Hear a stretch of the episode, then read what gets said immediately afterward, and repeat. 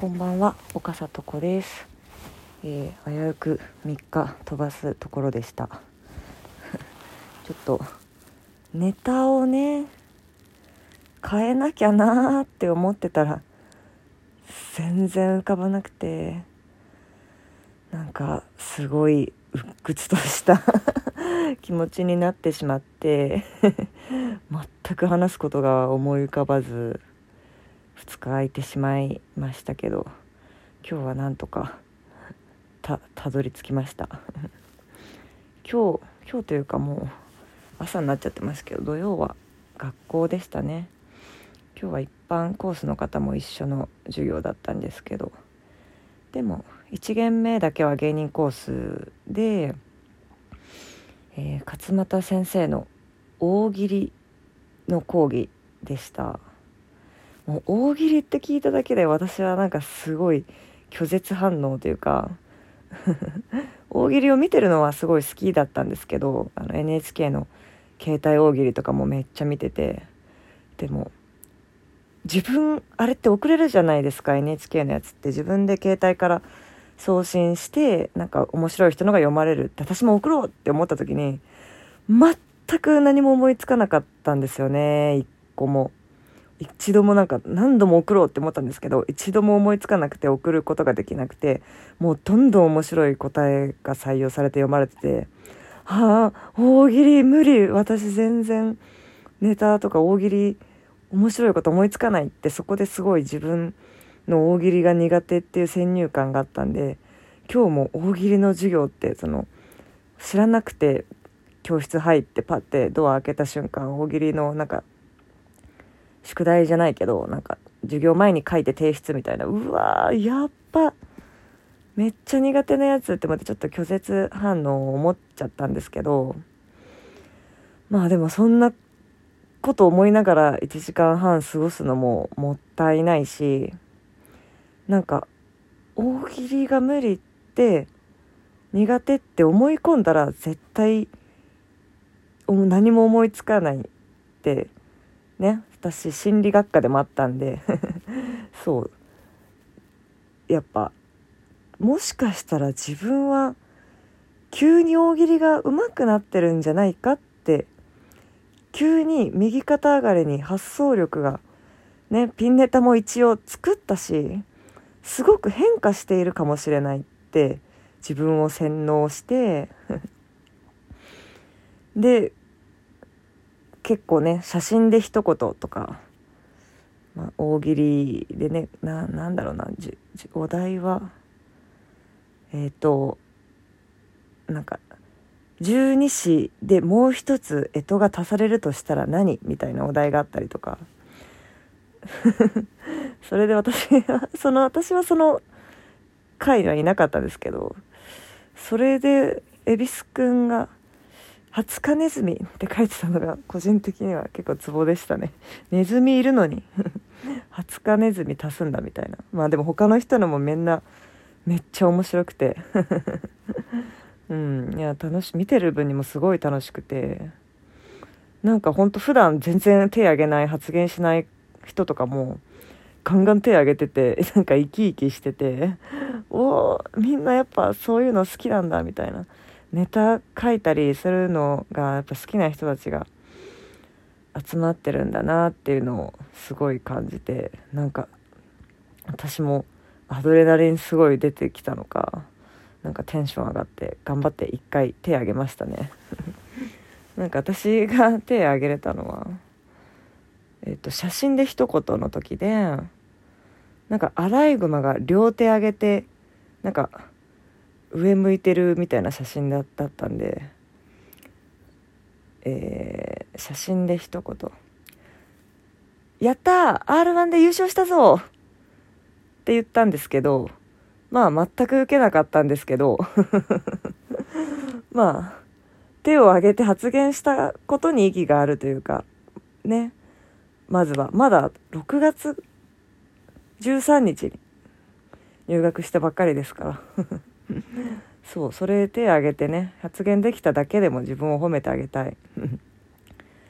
ちょっと誰かわかんないけど可愛いって言ってくれて全く面白いじゃないけど、まあそれはそれで嬉しかったです。まあ可愛くないよりかはね。わかんないですけど、絶対正解じゃないけど、まあ、ね、そういうの、ね、良くないのかもしれないけど、うん。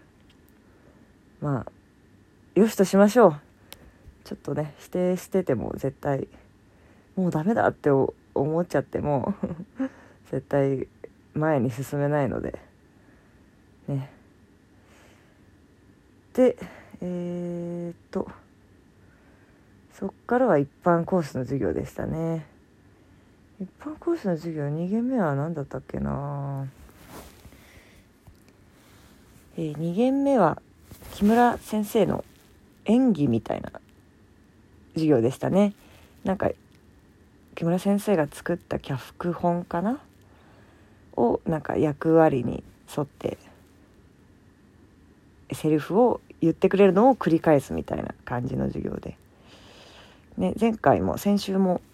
やって引き続き2週目だったんですけど今日は人数も多かったんでちょっと私は一言もセリフを言う機会はなかったですけど。そうですね。ちょっとね木村先生多分同い年ぐらいなんですよね。でもすごい第一線でねバリバリやられてる方で。ちょっと私は 怖いなと思ってしまうところがあって。なんだろうなんかすごいなっていう気持ちとちょなんか人信用していないんじゃないかって。なんで失礼かもしれないですけどね。なんとなくなんかそんな雰囲気がしてなんとなく近寄りがたい雰囲気がまあ先生ですからね。ある方ですね。で3軒目が吉田隆人先生。東大2回出てるっていう 謎のテレビとかでもねよく拝見しててやっぱ実物見るとすごいですね。オーラが目力とかがすごかった。ああそりゃあこの人テレビ呼ばれるわっていうもう個性とオーラの塊というかうんすごい方でしたね。面白かった。めなんだろう集中力を高めるっていう授業だったんですけどね。うん、で、えー、4弦最後がテリーと先生テリーとさんですね。の授業で、うん、なんか最初ちょっと弱々しい発言から始まってえどうしたのかな？大丈夫なのかな？って思ったんですけどなんだろうもう自分はもうついていけない今の時代に。もうなんか何も発言できない気がするみたいな、まあ、でもそう思う気持ちはみんなわかるというかやっぱコロナコロナ時代みたいな感じになっちゃって何発言しても否定されるというか、ね、責められたりとかしちゃうからなんか、ね、何が正しいかもよく分かんないし、まあ、テリーさんは石田純一は俺は全く悪くないと思うってなんで叩かれてるまあまあ分かんないわけじゃないんだろうけど俺は石田純一のこと悪いと思わないからって言っててでもね世間じゃねテレビじゃやっぱ悪い悪い悪いみたいな、ね、風潮じゃないですか。だから悪いって言わなきゃいけない風潮。うん。難しいですよね。まあでもすごい方ですよね。多分うちの母と同い年ぐらいかな。7070 70うちの母が4ですけど多分同世代ぐらいだと思うけど本当に頭のいい方だなってやっぱねテレビの全盛期を作ってきた方ですから本当に。すごい方の話が聞けてよかったですね。うん、であ私もね一度質問させてもらって私がした質問が、えー、今テレビが、まあ、貧困法制な人を求めてる時代というか、ね、人間の鏡みたいな人しかテレビ出れないみたいな感じになってきてて、まあ、そうなってくると同じ真面目な方ちょっと似たり寄ったりというか型にはまった人ばかりになってしまってそれはちょっとつまらないんじゃないかと思うんですけどなんか今後それがまた崩されることはあると思いますかっていう質問をしたんですけどまあちょっと 未来の質問なんでねむしろね、今本当に貧困法制が求められてる感じだから今後のことはねちょっと難しいというかね質問だったかとは思うんですけど、うん、でもなんかテリーさんがおっしゃってたのが、まあ、この間えそういう人もちらほら今後出てくるんじゃないかみたいな、まあ、蛭子さんとかすごい ややばい人だからって。地方症だって言ってテレビ出てるんだよみたいな。そんな人今までいなかったでしょみたいな、まあ、そういうぶっ壊す人も出てくるんじゃないかっていうお話で。うん。やっぱ私なんか絶対出れないんですよね。貧困法制が求められる時代で。あの新宿の路上でリーガルドラッグ合法ドラッグ売ってました。十数年前みたいな。もう絶対モラル的にアウトだからそんなの。ね。いかにまあまあ法に触れなかったとしてもですね、まあ、道路交通法違反っていうのに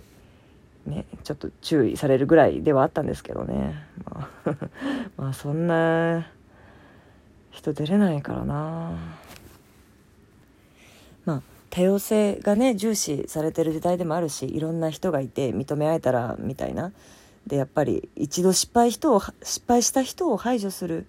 世の中は悲しいよねっていう風潮も出てきてると思うのでね人は何度でもやり直せるってちゃんと償ったり反省したりしたら何度でもやり直せる一度間違ったからって人生終わりじゃないっていう世の中になってほしいですね。なんか急に自己啓発みたいな、んだろうな。急に社会問題みたいになっちゃったけど。まあ、とにかく、テリーさんも言ってたけど、本当楽しければ何でもいいというか、ね、楽しく過ごしたいし、みんなに過ごしてほしいと思います。おやすみなさい。